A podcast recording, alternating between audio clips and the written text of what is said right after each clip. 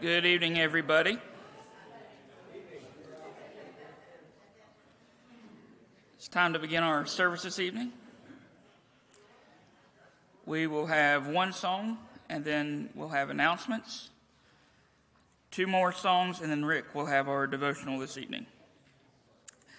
Our first song is number 708, Walking in Sunlight. If you would, let's stand for this song, please.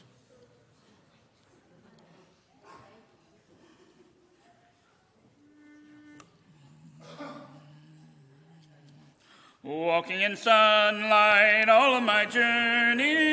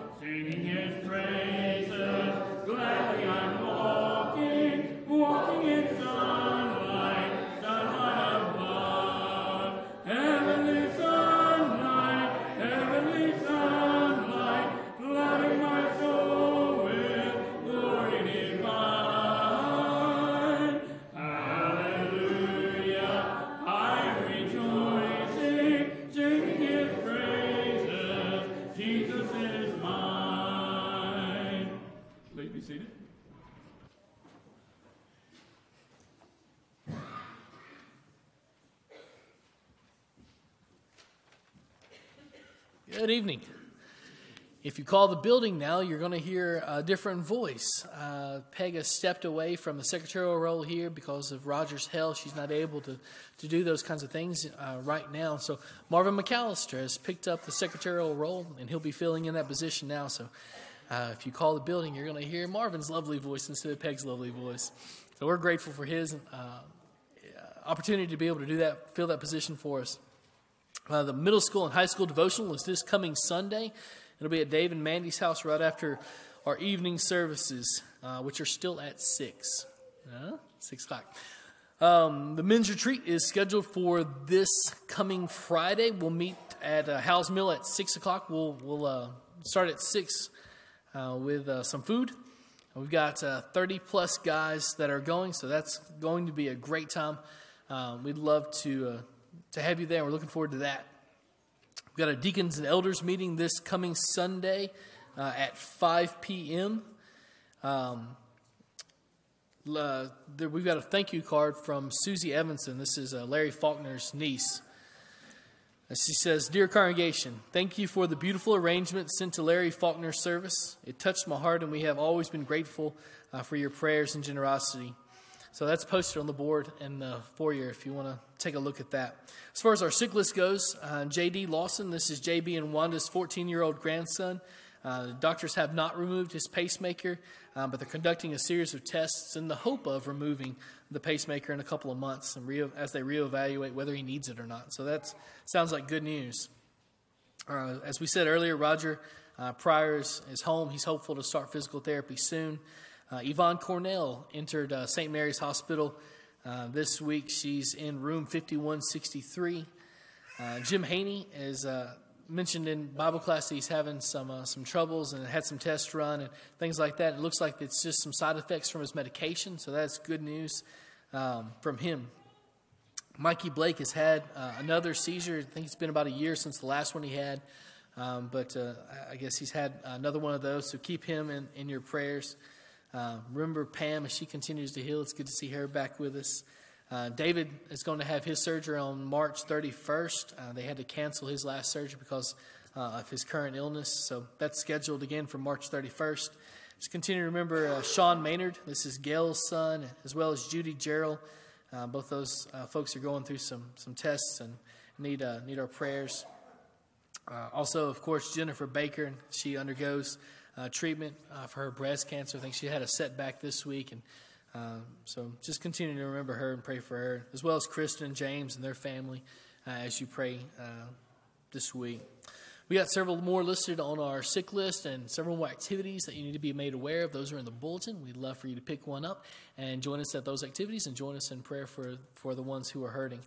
Um, anything else? I miss anything?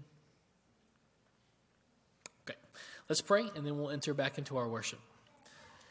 Father, you are good to us. You are enthroned in majesty, Father. We honor you in every way that we know how. We're grateful for your Son and for the hope and the redemption that we find inside of him, Father. We pray that we can be more like him every day, Father, that you'll transform our hearts uh, more and more into his, Father, uh, hearts of generosity and peace and love, compassion, all the things that. Um, he had has father. We pray that those things will grow inside of us that we can uh, be a light to our community father. We pray that you'll bless us with opportunities to teach the gospel. Help us to do what's right. Help us to look for people who need your truth and to to share that with them father without fear of reprisal. We pray that you'll just uh, work through us and in us to be who you would have us to be father. Bless our ones that we mentioned tonight who are sick. Bless our worship tonight as we approach your throne, Father. We pray that all the things that we do and say will be in accordance with your will and that they'll be pleasing to you, Father. Father, we just uh, ask that you continue to watch over us. Uh, help us to, to be a light to those who don't know you. Thank you for Jesus and what he means to us. We ask all these things in his name. Amen.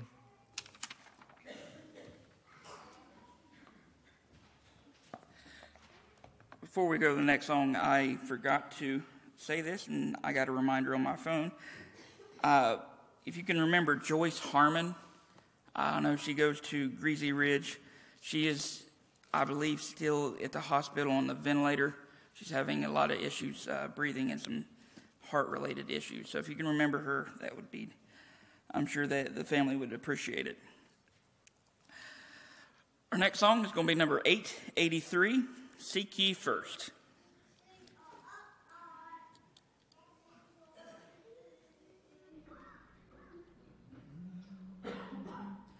Seek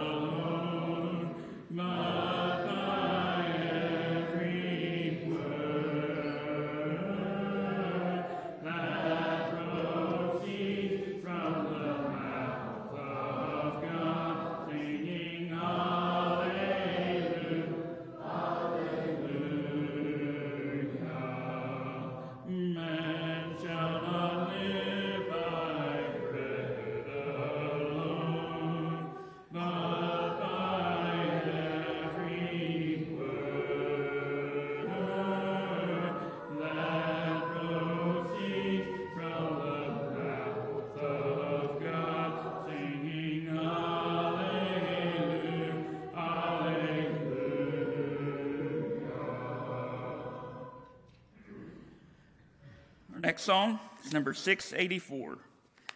684. After this, we'll have our lesson this evening. This world is not my home.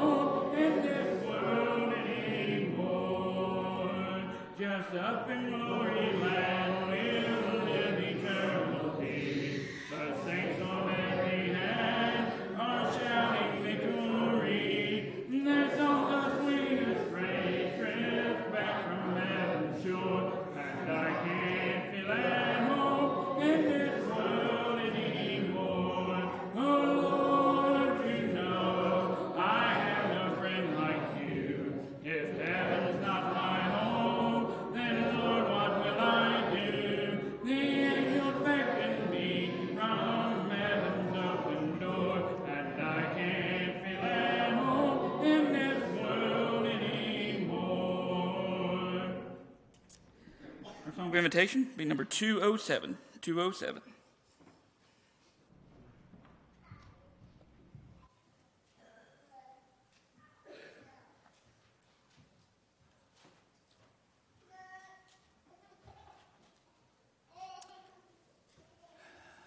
a few years ago, I had the opportunity as a faculty member at a university in Louisiana to leave that institution for a year and go work with the president of another institution.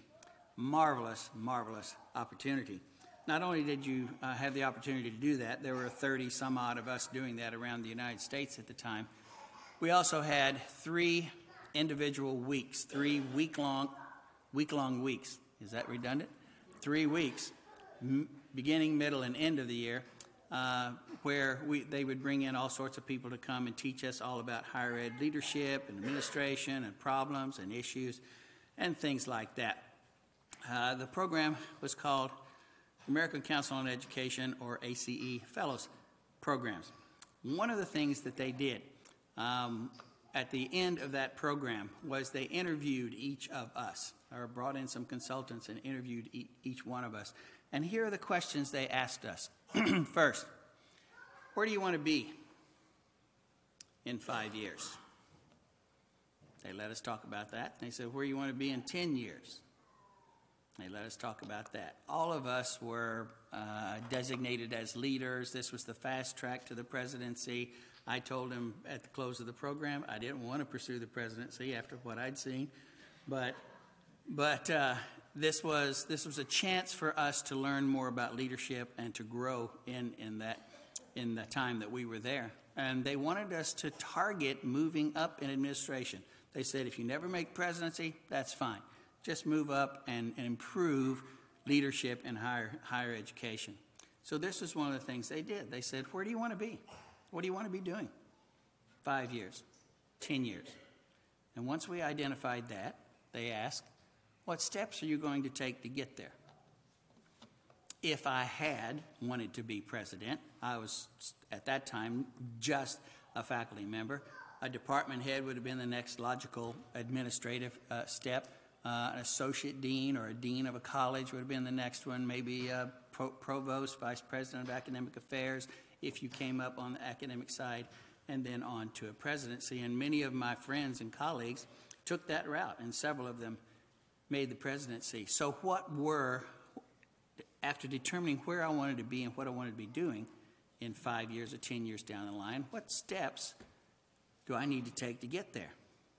Now, that's a little bit more difficult, but probably logical, and you could plant, you could plot that out.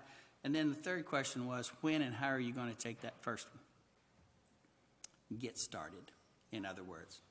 Don't sit back. Don't wait for things to come to you. You take control of your future, was essentially what they were saying. Also, uh, when I first got here, I, oh, I got to stay here. I decided not to use the lapel mic. Um, I joined a barbershop uh, course in, in uh, Huntington area and um, started a quartet. We had uh, four people in that group, and two of them uh, were two young men at the time, probably in their early 20s 20, 21, 22.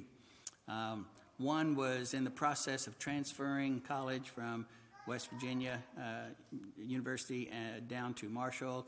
Wasn't really decided how he was going to make that happen. The other one didn't really have any plans, and both of those guys were young and sharp, and and needed needed to get going on something. And so regularly, I would say, "What's your plan? What are you doing? Where do you want to be? Where do you want to go? What's your first step? Get started on it. Do something, or else you're going to sit here and and and not be where you want to be or where you could be." And I have to say that both of those gentlemen, one is working at a, uh, at a place where that was not his goal. I know he was in music education. And the other one, still living at home.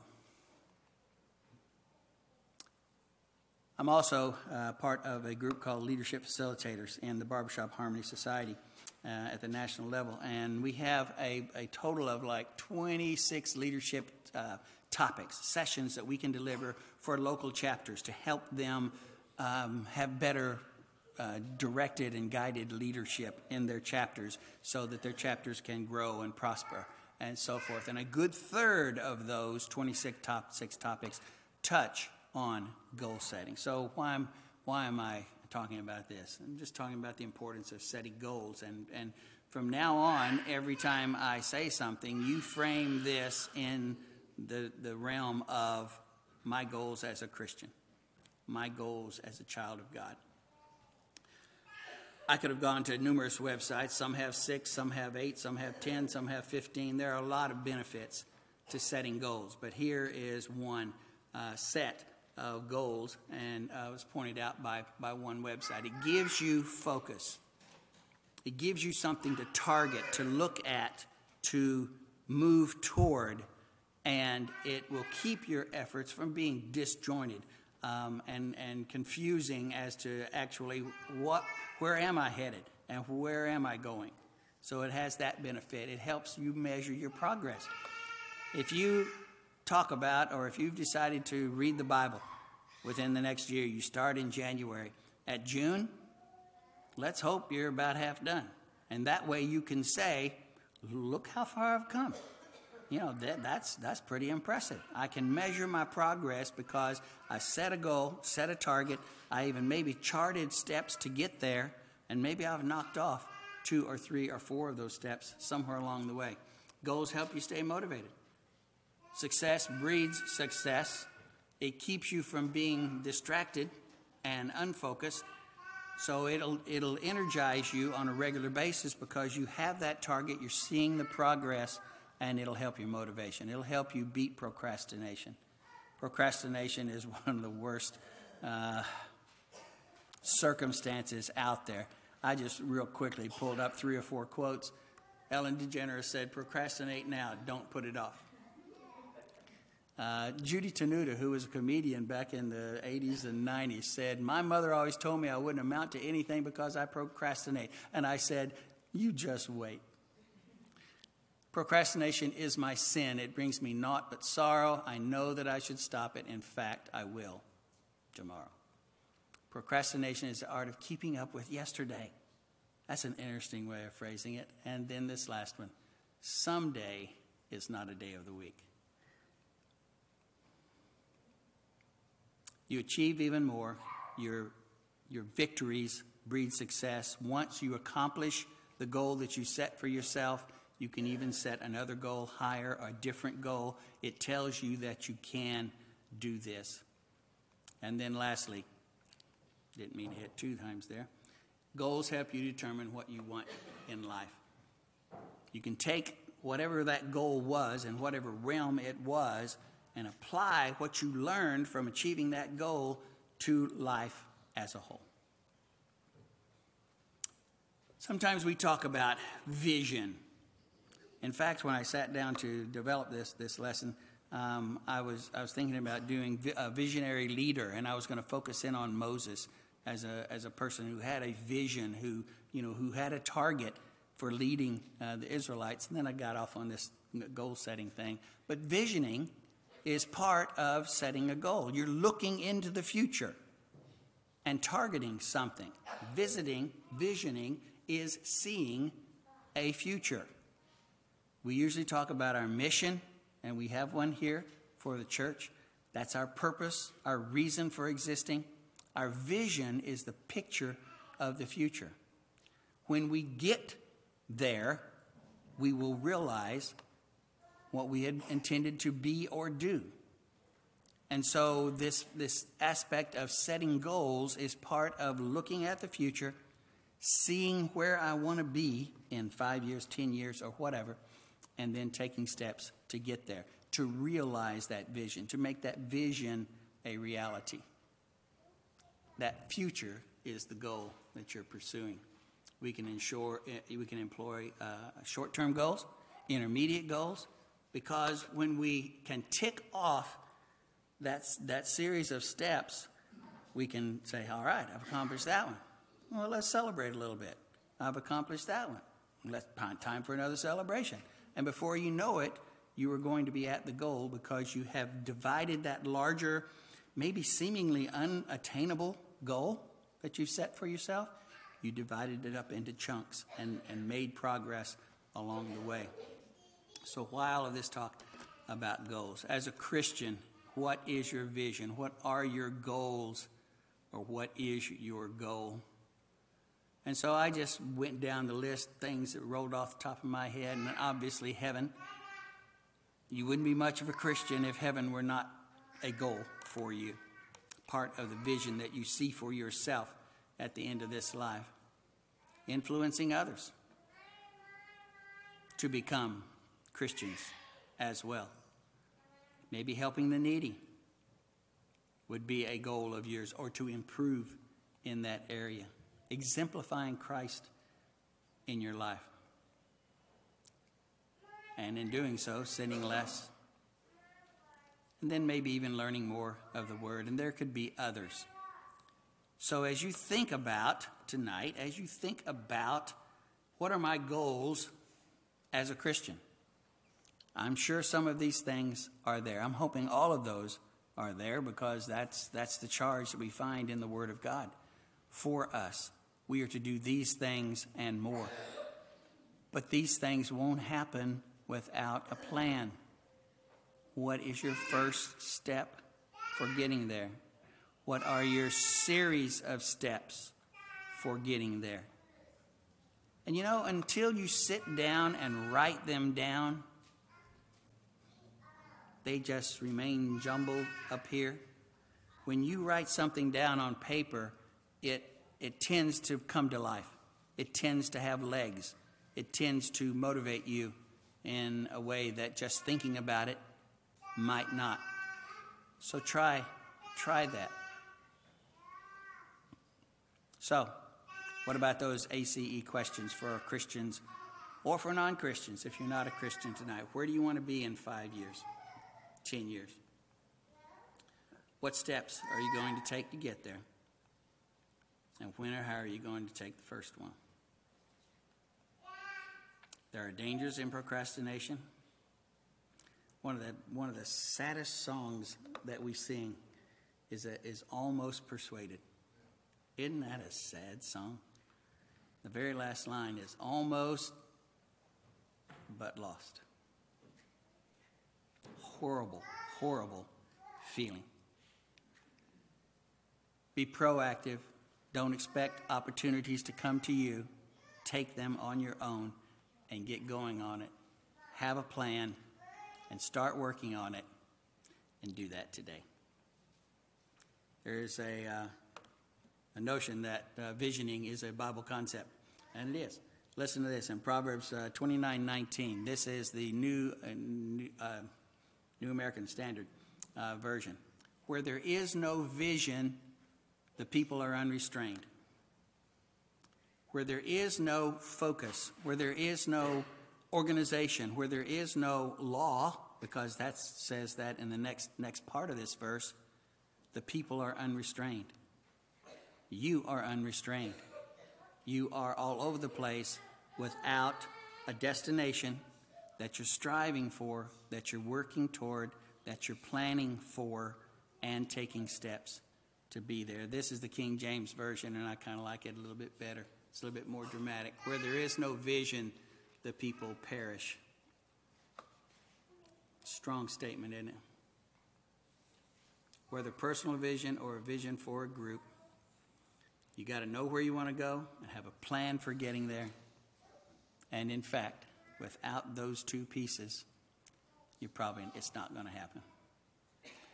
So if you're here tonight and you have not taken that first step to become a Christian, let's hope that it's a goal for you. Let's hope that you see some profit or benefit in it. And if not, we'd like to talk to you and show you uh, that there is. But if you have not taken that first step, tonight would be a really good night to do that. We stand ready to help you in any way that we can. And if you have taken that step, but have just kind of languished, you've just kind of procrastinated getting going on building yourself up as much as you can in the Word of God. Tonight's a good night to do it. Decide right there at your seat I'm going to do it. I'm going to go home. I'm going to write down my plan. I'm going to kick in the first, first step right there. God will appreciate it. Jesus will appreciate it. And you will appreciate it. If we can help you in any way, come as we stand and sing.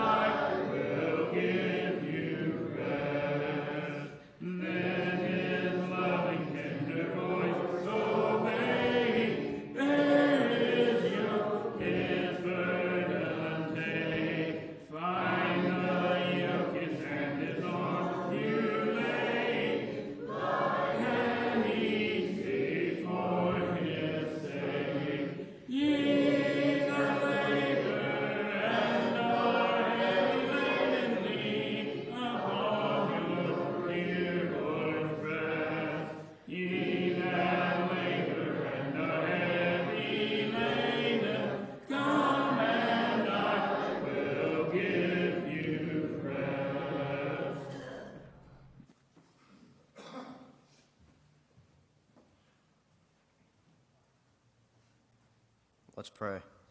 Dear Lord, thank you for this day and for all you have blessed us with, and thank you for letting us come together and learn more about your word. Thank you for Rick and his lesson, and let us take it and apply it to our everyday lives, Lord. Thank you for the deacons and elders and the decisions that they make for this congregation. And be with those who are traveling and sick, and just watch over them, Lord. And most importantly, thank you for your Son and his death on the cross to take away our sins. Christ, I pray. Amen.